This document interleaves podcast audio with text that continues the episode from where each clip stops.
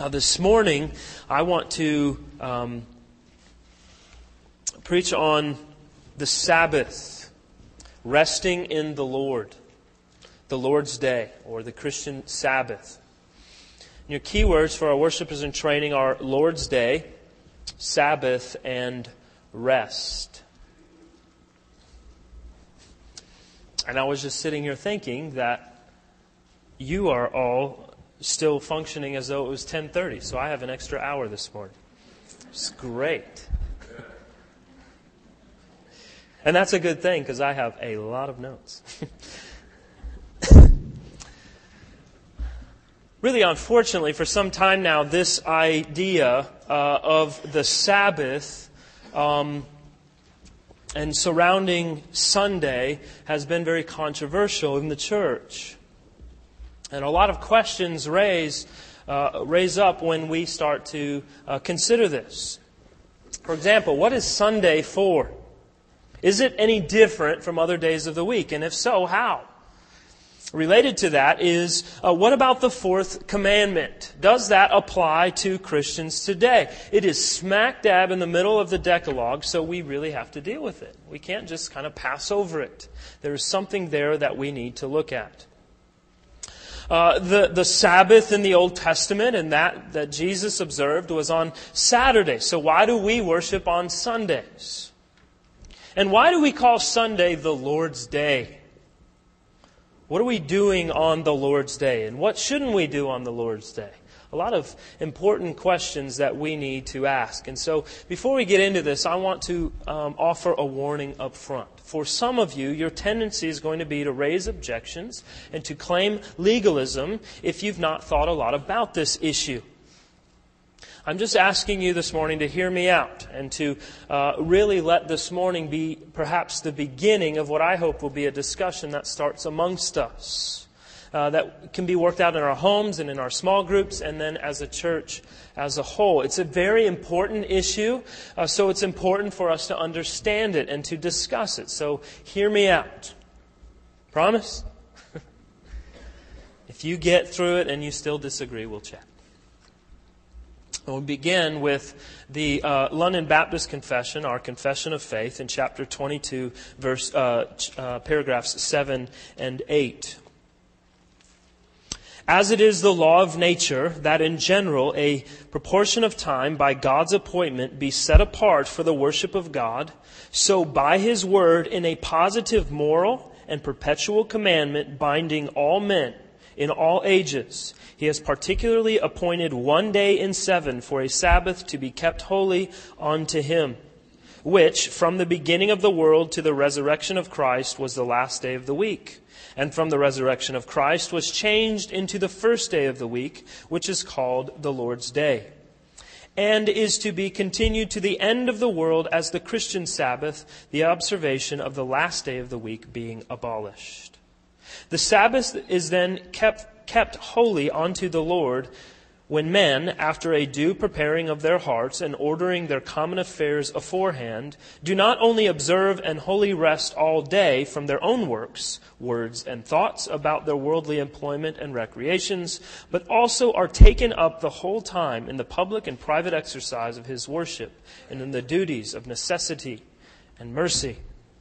So, this is our confession of faith. This is what we say we believe according to the scriptures, and this is uh, what we think is the best description of what the scriptures teach on the whole. So, it's important that we fully understand what that means and that we're seeking to apply this in our lives. So, uh, three major things I want to do this morning. First is we're going to uh, we're going to fly through the Bible and look at how the Sabbath unfolds from the beginning to the end. And throughout, I will address several arguments against the Christian Sabbath. Second, I want to discuss how the Sabbath became the Lord's Day or the Christian Sabbath. And thirdly, uh, how, answer the question, how should Christians observe the Lord's Day today? So first, let's turn to the Bible, and I'm, I'm going to fly through the scriptures. Uh, we have a lot to cover, so if you can't keep up with flipping through, you're not a, you, you didn't win the sword drills when you were in, uh, when you were a, a child, uh, just listen. Just listen, and you'll, you'll uh, absorb more. I'm going to begin uh, with creation. Genesis chapter 2, verses 1 through 3. We see in chapter 1, God has created the earth and all that is within it. And then we read at the beginning of chapter 2, Thus the heavens and the earth were finished and all the host of them. And on the seventh day, God finished his work eh, that he had done. And he rested on the seventh day from all his work that he had done. So God blessed the seventh day and made it holy because on it God rested from all his work that he had done in creation. So, God creates everything in six days. He rests on the seventh. He calls the seventh day holy. He rested. The Hebrew word is sabbat, which means to cease and desist from labors, to rest from your daily work. Now, the question we could ask about creation is why did God not create in six seconds or six minutes or six hours? Instead, He created in six days and added yet another day, so there were seven. Well, God was establishing a pattern, and we're going to see this pattern time and again through the scriptures. Six days of work, one day of rest. We'll also see throughout the Old Testament the keeping of this day of rest is a hallmark of whether or not people were for or against God. Many times God said that He could know the condition of one's heart because He could see how they viewed or observed or didn't observe the Sabbath.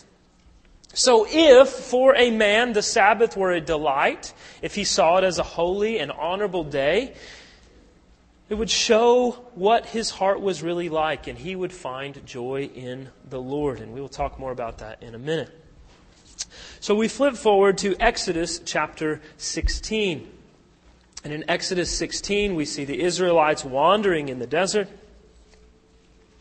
Now, very important to recognize here as we look at this. This is prior to the giving of the Ten Commandments. We're not going to see that for four more chapters.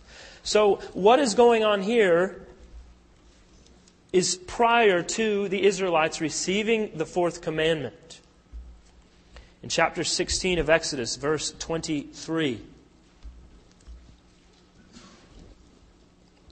Moses said to the people, This is what the Lord has commanded. Tomorrow is a day of solemn rest, a holy Sabbath to the Lord.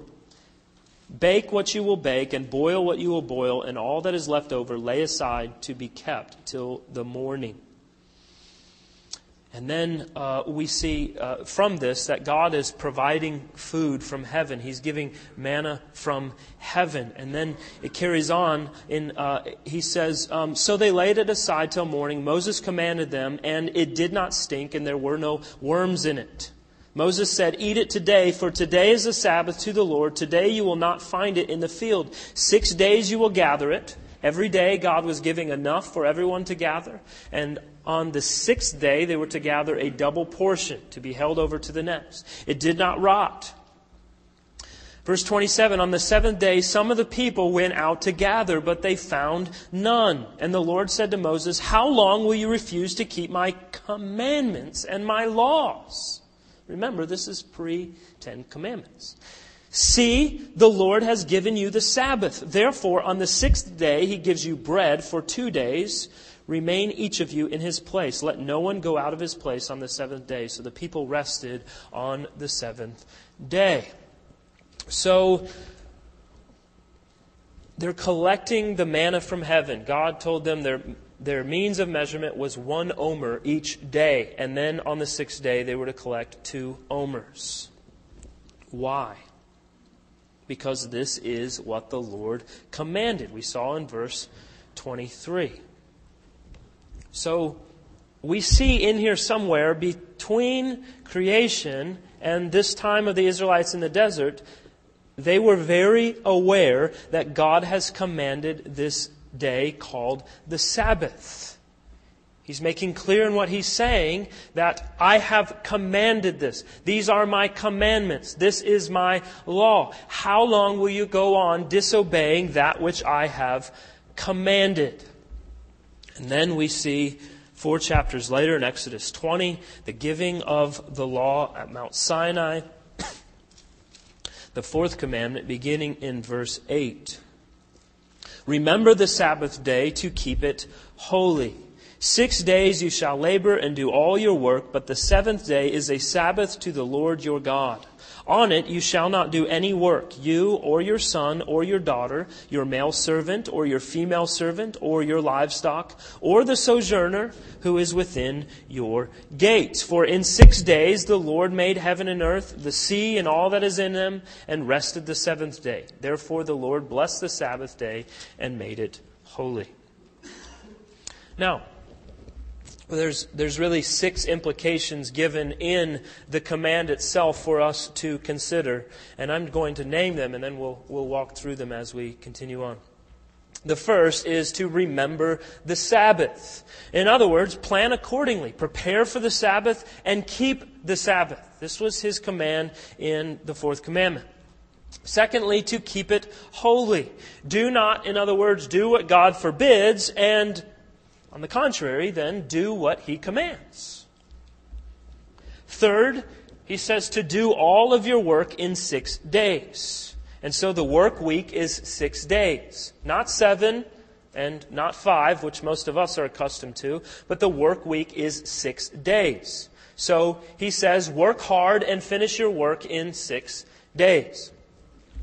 Fourth, keep the seventh day to the Lord or unto God. Fifth, do not work and do not cause others to work. And notice, he even says to not make your livestock work. Keep your animals from doing labor as well. Sixth, the why of all of this is answered. Why has he commanded this? Well, the command is rooted in the institution of this day at creation.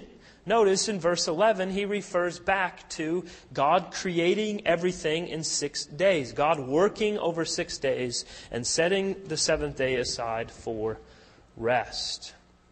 These are all very important.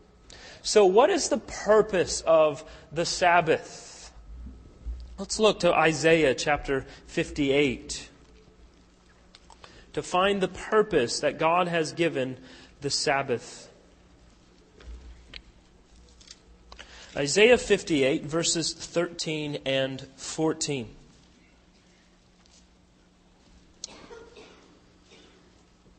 The prophet writes, If you turn back your foot from the Sabbath, from doing your pleasure on my holy day, and call the Sabbath a delight, and the holy day of the Lord honorable, if you honor it, not going your own ways, or seeking your own pleasure, or talking idly, then you shall take delight in the Lord, and I will make you ride on the heights of the earth.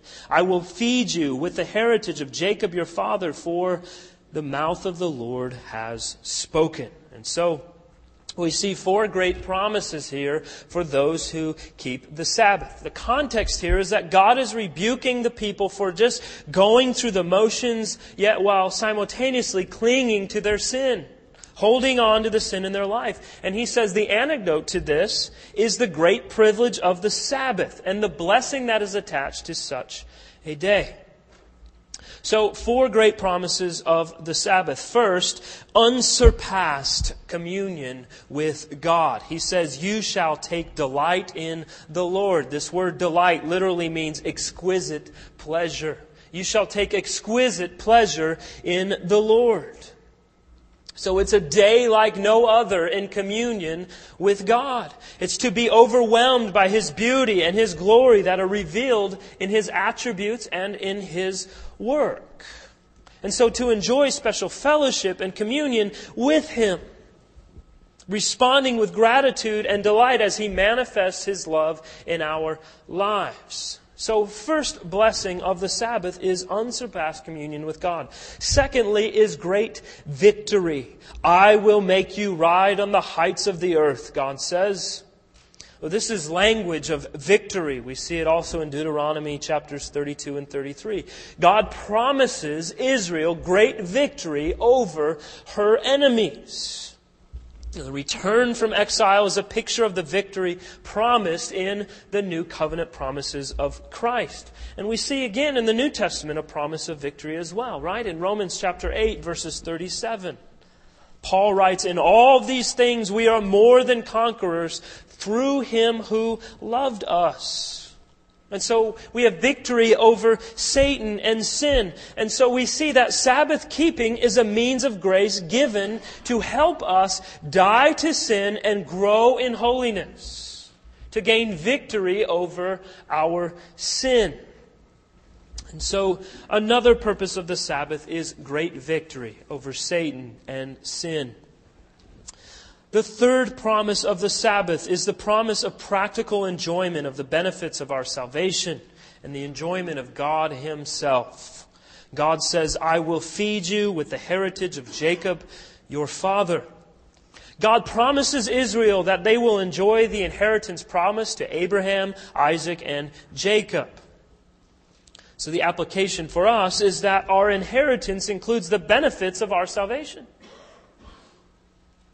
we enjoy the benefits of adoption, of assurance of salvation, of our boldness and confidence in prayer, and all that God calls us to do. It's a day to enjoy these great benefits. And fourth is a certainty of the promise. We see this when the prophet writes, For the mouth of the Lord has spoken. So God is saying, as a whole, if you keep my Sabbath and delight in it, you will delight in me. You will gain spiritual victory and enjoy your inheritance. And so one would say, well, this is in the Old Testament. And so we can't apply the principle of blessing that are only to be applied to Israel.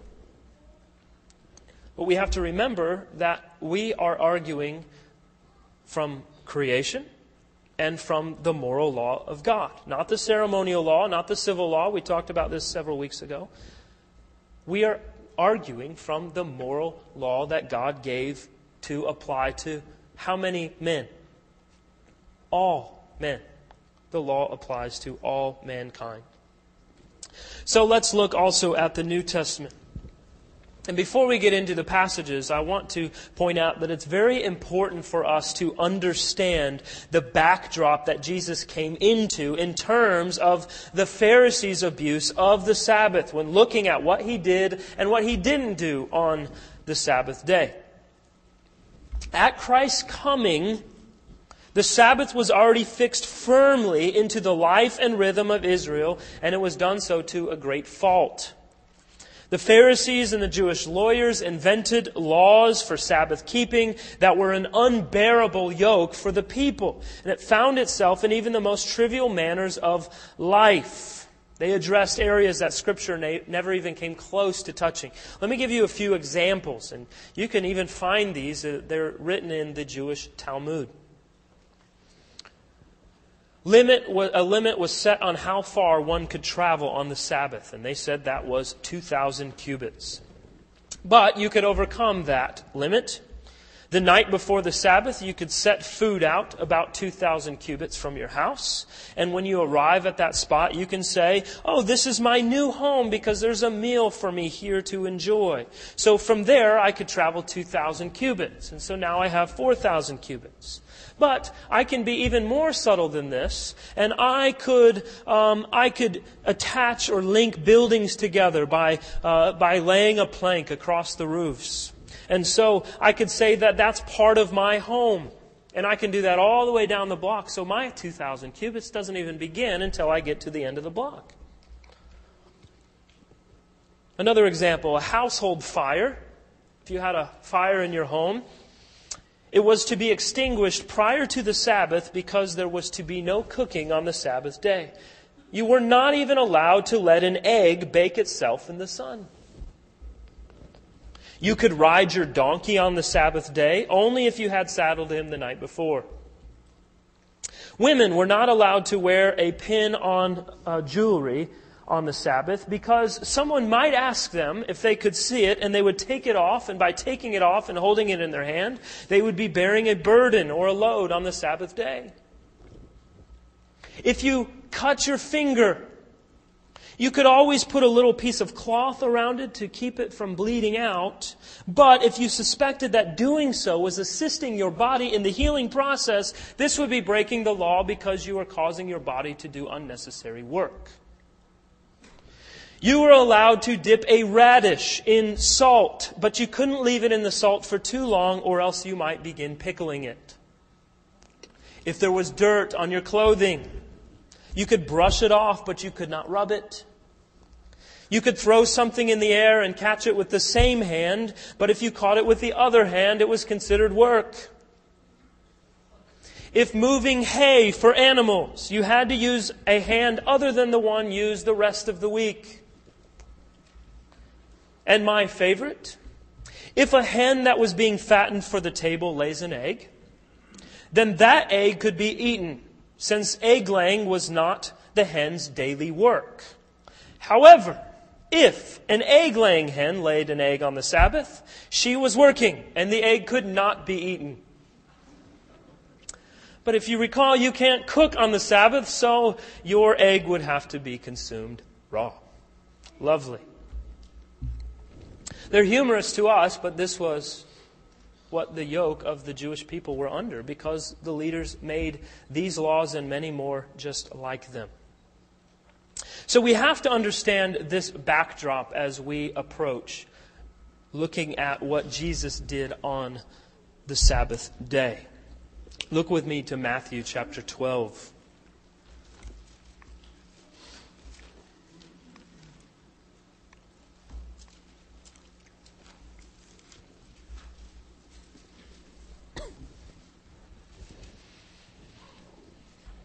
Beginning in verse 1. At that time, Jesus went through the grain fields on the Sabbath. His disciples were hungry and they began to pluck heads of grain and to eat.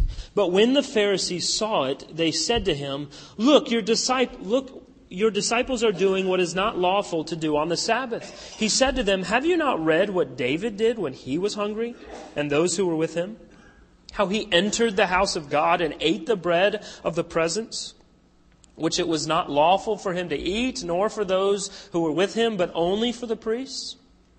Or have you not read in the law how on the Sabbath the priests in the temple profane the Sabbath and are guiltless? I tell you, something greater than the temple is here. And if you had known what that means, I desire mercy and not sacrifice, you would not have condemned the guiltless. For the Son of Man is Lord of the Sabbath. We'll read shortly verses 9 through 14. But first, Jesus is correcting this false teaching of the Pharisees. He's bringing the Sabbath back to light of what it is all about. And here he is dealing with what we call deeds of necessity. Deeds of necessity. And I want to show you that these are not exceptions to the Sabbath, but they are part of the Sabbath that we would do necessary things on the Sabbath day. Now, it is very easy to become either legalistic or very licentious in this area, but we have to ask the question as we determine what is a deed of necessity? The question we must ask is Does it serve the purpose of what the day is intended for? Now, I don't think our issue is mainly legalism. I think it's probably more on the side of license. We're like children, always sort of seeking to push the boundaries of, of what rules are established for us to say, how far can I get before the hammer drops? So let me give you an example. Does me not finishing some of my work that needs to be completed for Monday morning by Saturday night make it a necessity for me to work on Sunday. No. My negligence earlier does not constitute a necessity all of a sudden. Now, on the contrary, does me as a pastor necessitate me working on a Sunday? Well, yes, of course. It is a necessity. If my daughter is on a diet of milk now, and I realize I'm out and I don't have a means to get any, it then becomes a necessity for me to obtain milk. But if I want milk for my cereal instead of eating a piece of fruit, that's a different story, right? So, I know this sounds like hair splitting, and this is where we get to where we can say, well, that seems very legalistic, that seems very Pharisaical. What we are saying is that we need to challenge ourselves to consider the purpose of the Sabbath. In other words, is what I am doing unto the Lord? It is a day set aside to focus on the Lord, to set my thoughts and my affections on the Lord and not myself.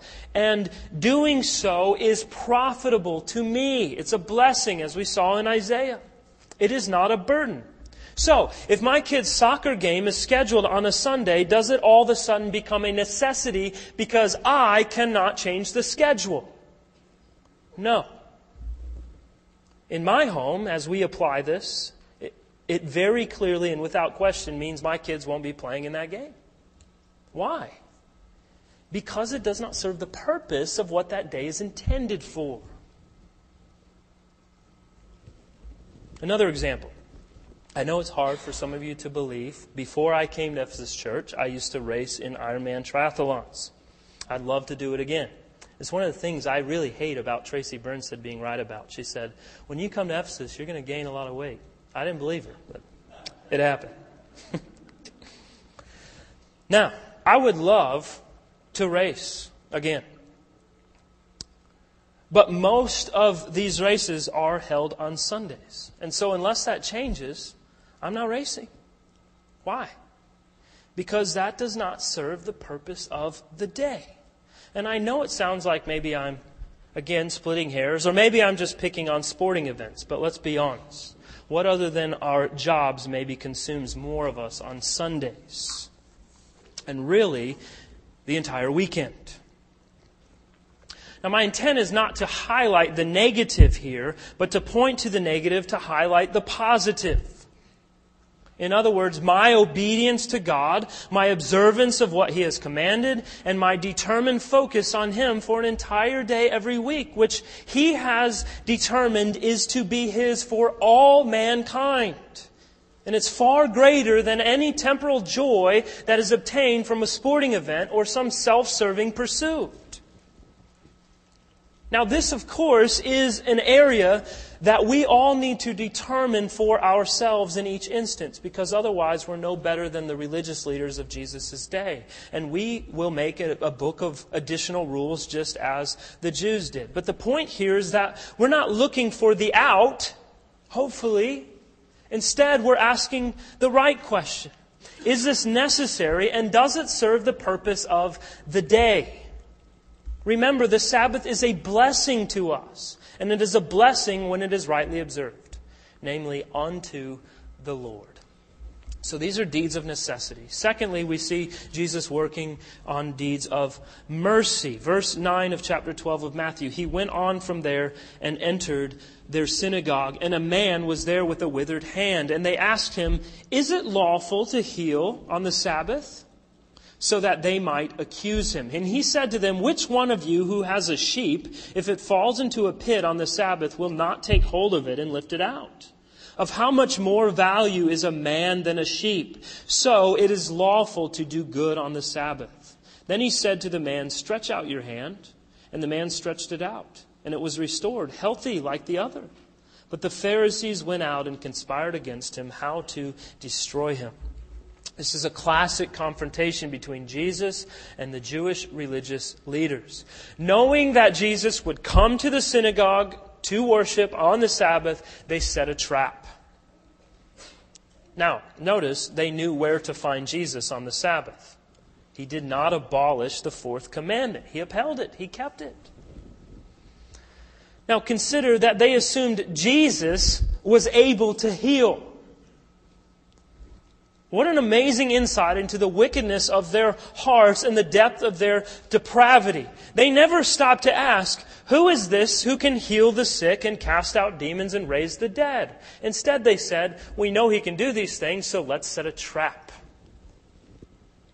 So the Pharisees elaborately set the scene. They positioned a man with a twisted, paralyzed arm in a place impossible for Jesus to miss as he entered the synagogue. And as soon as they, he enters, what do they ask him? Is it lawful to heal on the Sabbath?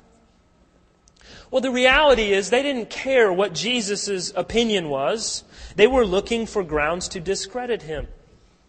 The issue was not God's law, but their own law.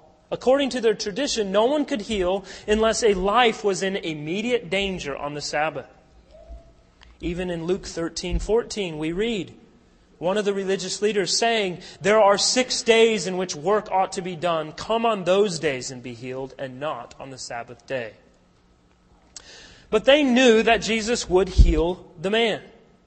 He never turned away the needy. They thought Jesus was right where they wanted him. And combined with parallel accounts, we see this whole thing unfold. Jesus tells the man, Rise and come forward. We see that in Luke 6. Placing the poor man in the middle of the congregation, he asks, Is it lawful on the Sabbath to do good or to do harm? To save life or to kill? This is the question he asks in Mark 3. Why does Jesus take the bait here? He could have healed the man later on instead of stepping into their trap. And notice, most of Jesus' confrontations in the scriptures are about what he does on the Sabbath. Obviously, the correct observance of the Sabbath is so important to him that he aggressively seeks the occasion to free the day from the laws of men by scraping away centuries of filth. And on this observation alone, it is to me quite a stretch to claim that the New Testament is silent regarding the fourth commandment. Jesus had much to say regarding the Sabbath. And he provokes this challenge with a threefold challenge in a series of questions. Matthew doesn't record the first one, but puts it in a statement. Mark and Luke write that Jesus asks, Is it lawful on the Sabbath to do good or to do harm, to save life or to kill. Oh, Pharisees, you're caught now in your own trap. The answer to his question is obvious. Since it is never lawful to do harm or destroy, they would have to say it is lawful to do good and save a life. The answer is necessary because a failure to do good is to do harm, and the failure to save a life, while it is in one's power to do so, is to kill or destroy. So this is how we interpret the law. The opposite of what is commanded is forbidden. The opposite of what forbidden is commanded. So, for example, God forbids adultery, and therefore, in doing so, he commands faithful monogamous marriage. So, Jesus rightly implies that if it is one's power to do good, he must do so. And if one has the opportunity and the ability to save a life but does not do so, it is sin. So his question silences them. His second question is aimed right at their wallets. He says, Which one of you who has a sheep, if it falls into a pit on the Sabbath, will not take hold of it and lift it out? According to man made laws, if livestock fell in a ditch, one could lower food and water down to it. And laws made provisions for getting animals out of the ditch on the Sabbath. In other words, Jesus said, Do you do more good to your animals than to other human beings on the Sabbath? This is where we get our phrase, My ox is in a ditch. The third question of how much more value is a man than a sheep. So by implication, he's saying to them, your law allows you to feed and water and save one dumb animal on the Sabbath, but forbids one who has the divine power to heal a man. More forcibly, he states the same type of thing in Luke 13 after healing a woman who has been bent over for 18 years. He rebukes the leaders and says, who said, heal on one of the other six days, not on the Sabbath. He says, you hypocrites! Does not each one of you on the Sabbath untie his ox or his donkey from the manger and lead it away to water it. And ought not this woman, a daughter of Abraham, whom Satan bound for 18 years, be loosed from this bond on the Sabbath day? So Jesus' logic is irrefutable. A person made in God's image is infinitely more valuable than an animal. And again, they were silenced. And so the obvious conclusion we see in Matthew 12 12 is Jesus saying, So then it is lawful to do good on the Sabbath. And Jesus heals the man. So here's a very important point of application here for us, too. There are certain deeds and there are certain professions necessary for the protection and preservation of life and the promotion and well-being of our neighbors. And these things are appropriate on the Sabbath and should not be a negative burden to these people, but something we should all be thankful for. So I'm talking about those who may be doctors and PAs and nurses and police and soldiers and firemen as they work on the Sabbath, they're not violating the Sabbath. They're doing a deed of necessity and in many ways doing deeds of mercy. So as we are looking at the Sabbath discussion in the New Testament, it is very important to see what is recorded from Jesus' words in Mark chapter 2 verses 27 and 28. He says the Sabbath was made for man, not man for the Sabbath. So the Son of Man is Lord even of the Sabbath. So Jesus is addressing the Sabbath very directly because he's being accused of not keeping it. Notice the context is, again, the, they're walking through the grain field and eating grain on the Sabbath. There's nothing illegal about their actions. It wasn't illegal to do that. They were not stealing. The issue is that they did it on the Sabbath. So Jesus responds by saying the Sabbath was made for man in Mark 2:27. Now there's three important elements here. First, he says the Sabbath was made. In other words, it had a beginning. It came into existence. It's the same language of creation. We saw that, we see this in John 1. All things were made through him. It doesn't go back to Exodus 20. It goes back to Genesis 2, to creation. He says the Sabbath was made for man, all of mankind, and not just Israel. And third, he says it was for man. It's for man's benefit. It's for man's well-being. So Jesus doesn't downgrade the Sabbath. He doesn't say, I'm abolishing the Sabbath. I'm doing away with the fourth commandment. I'm putting an end to it. No, instead he corrects a wrong view of it by purposefully ignoring the Pharisaical laws and their legalism because they were violating the very purpose of the day, which was for the good of man, not for the carrying of a heavy yoke. In verse 28, he says, Jesus is the Lord of the Sabbath. We see parallel passages in Mark 2, uh, 23 through 28 uh, to that is Matthew 11. In Matthew 11, he says, Come to me, all who labor and are heavy laden, and I will give you rest. Take my yoke upon you and learn from me, for I am gentle and lowly in heart, and you will find rest for your souls. For my yoke is easy and my burden is light. He's referencing the laws of the Pharisees. You're laboring under these. They are heavy. They are a burden. Take me on instead. And so Jesus is calling them to adhere, to love, and to walk in the great purpose of this day. Now, very quickly, I want to address one aspect of this that is always raised in its objection to the Christian Sabbath. That is Paul's statement in Colossians chapter 2 and verse 16. He says, Let no one pass judgment on you in questions of food and drink or with regard to a festival or a new moon or a Sabbath or Sabbaths now, addressing false teachers who were calling Christians to hold to a Jewish teaching is what, uh, what Paul is doing here. He's speaking of Sabbaths, plural.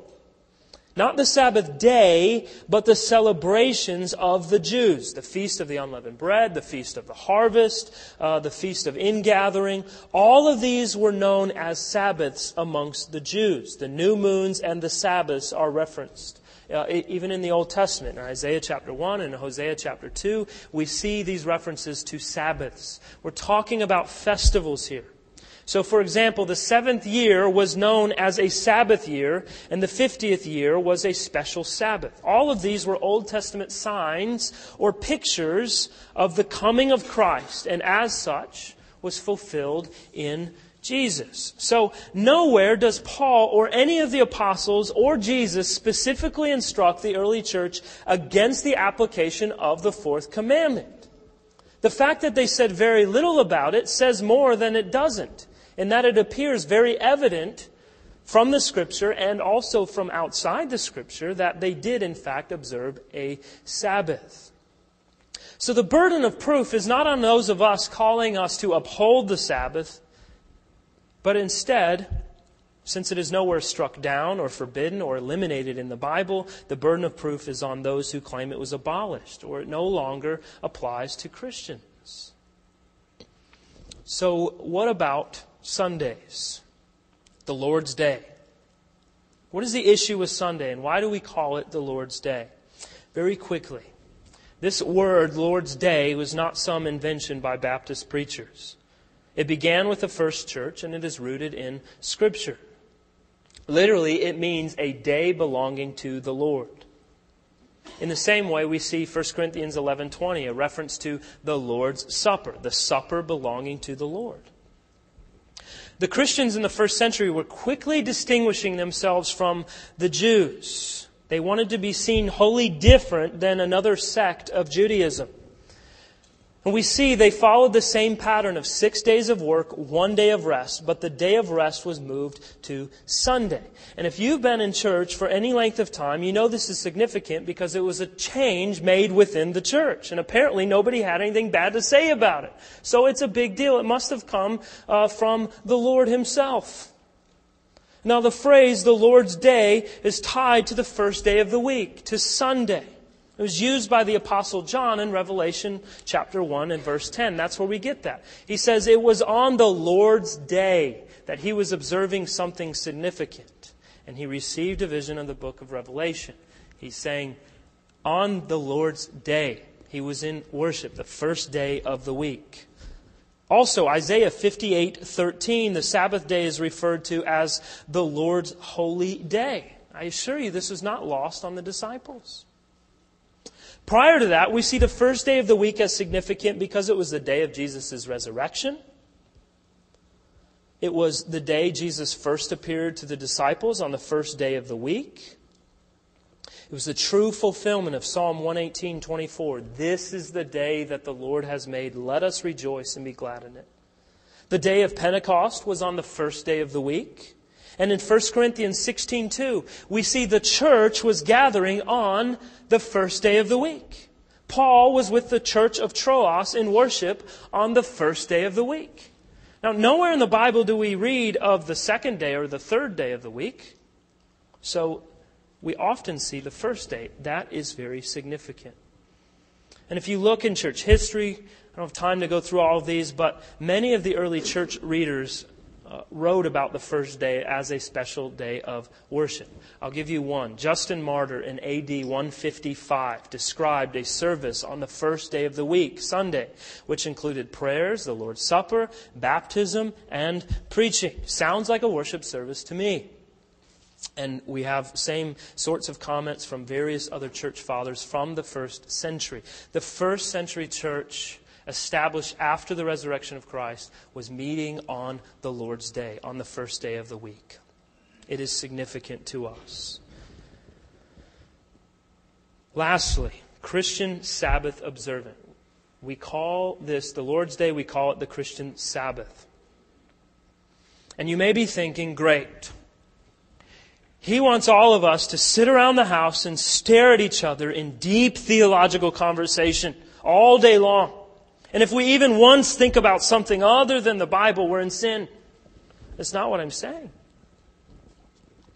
Please remember, I'm hoping that we see the purpose of the Christian Sabbath and to understand that God created it for our joy. And when we have this perspective, it really helps us to understand the beauty of such a day. So, a few implications for us to consider, and we'll be done.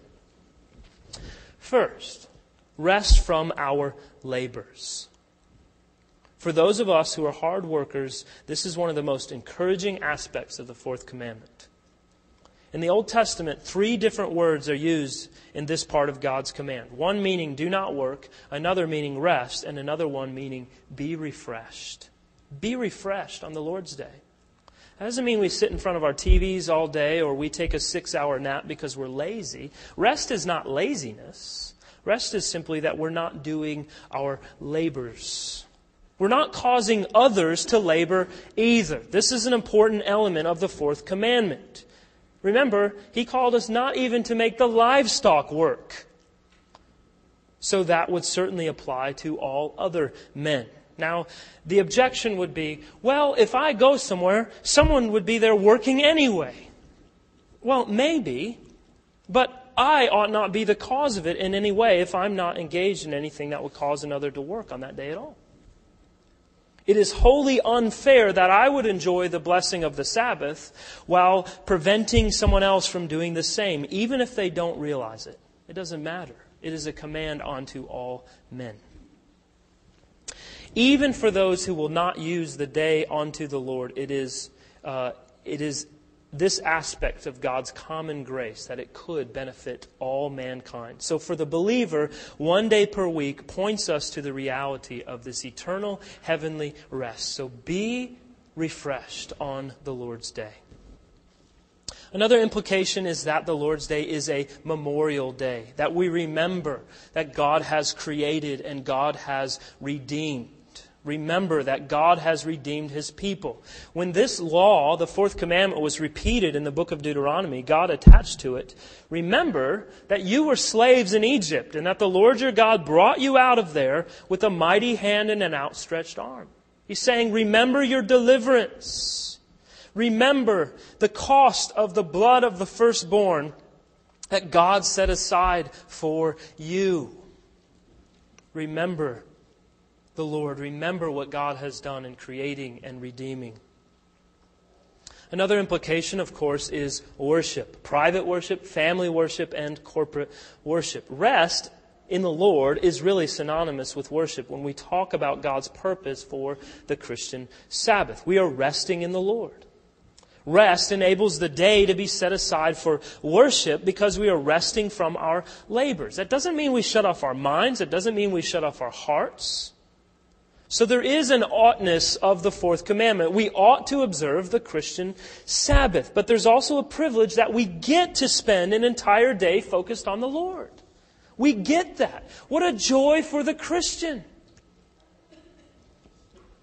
Personally, our application in my home is this. We spend the morning here.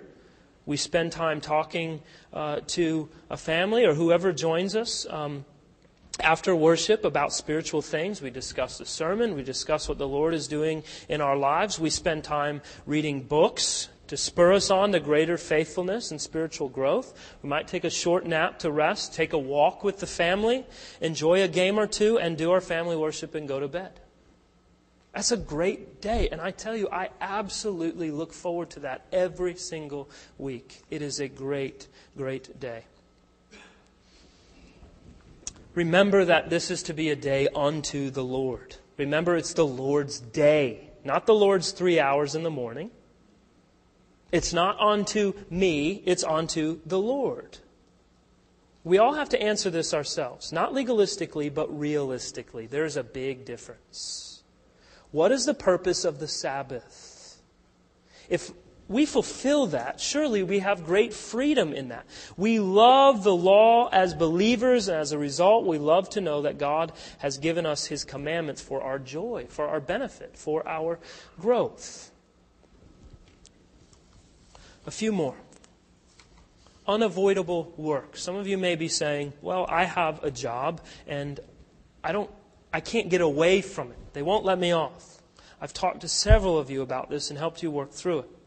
That is, that you may be an employee and your employer insists of your working on the Lord's Day. What do you do? A few things to consider.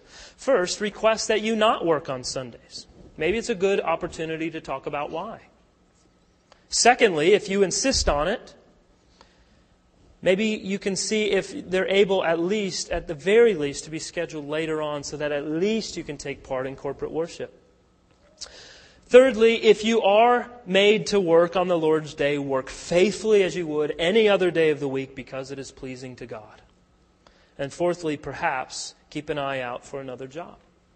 Maybe find a way that you can keep the Lord's day. Lastly, I think it's very important that we prepare ourselves for the Lord's day.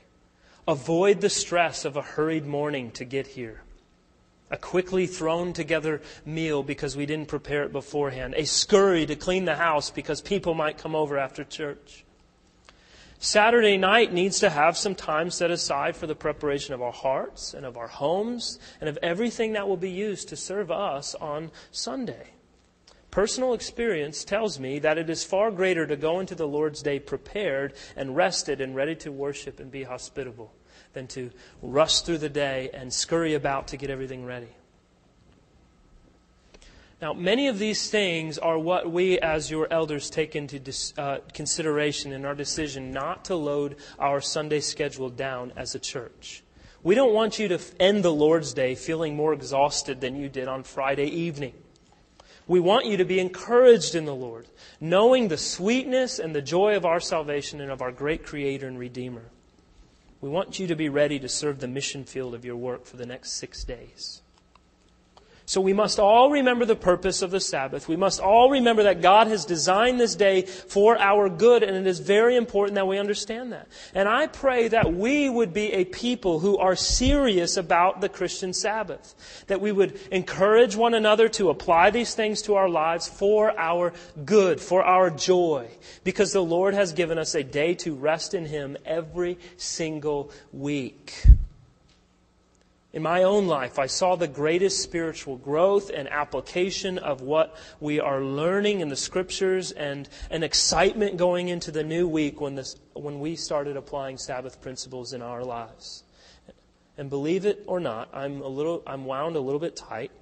And the Lord is good to not just give me a day, uh, but to tell me to use it well.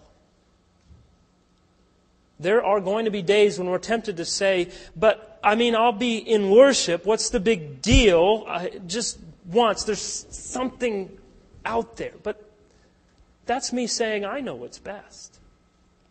Pretty much sums up the sins of our lives, right? We know what's best. But to be very honest with you, I absolutely love the Lord's Day. And I look forward to it each week, and it's such a joy to worship and to rest and to focus our hearts on growing in Christ and resting in God as our Creator and Redeemer, enjoying God's people and simply unplugging from the daily grind of the rest of the week. What a joy. What a privilege we have as believers. Let's thank the Lord together in prayer. Father, we are so very grateful that you have given us not simply a command, but a command for our good, for our joy. That you have made very clear in the setting of time from the foundations of the earth that your people are given this great privilege to rest in you every week. Lord, help us to honor it as such, not unto ourselves not as a means to celebrate ourselves and to have festivals and festivities that bring honor to us, but rather that we would do these things, all things, on your day unto you. Not as legal obedience, but as a means of great joy and satisfaction in who you are and what you have accomplished as Creator, as Redeemer as our friend who gives us rest from our labors.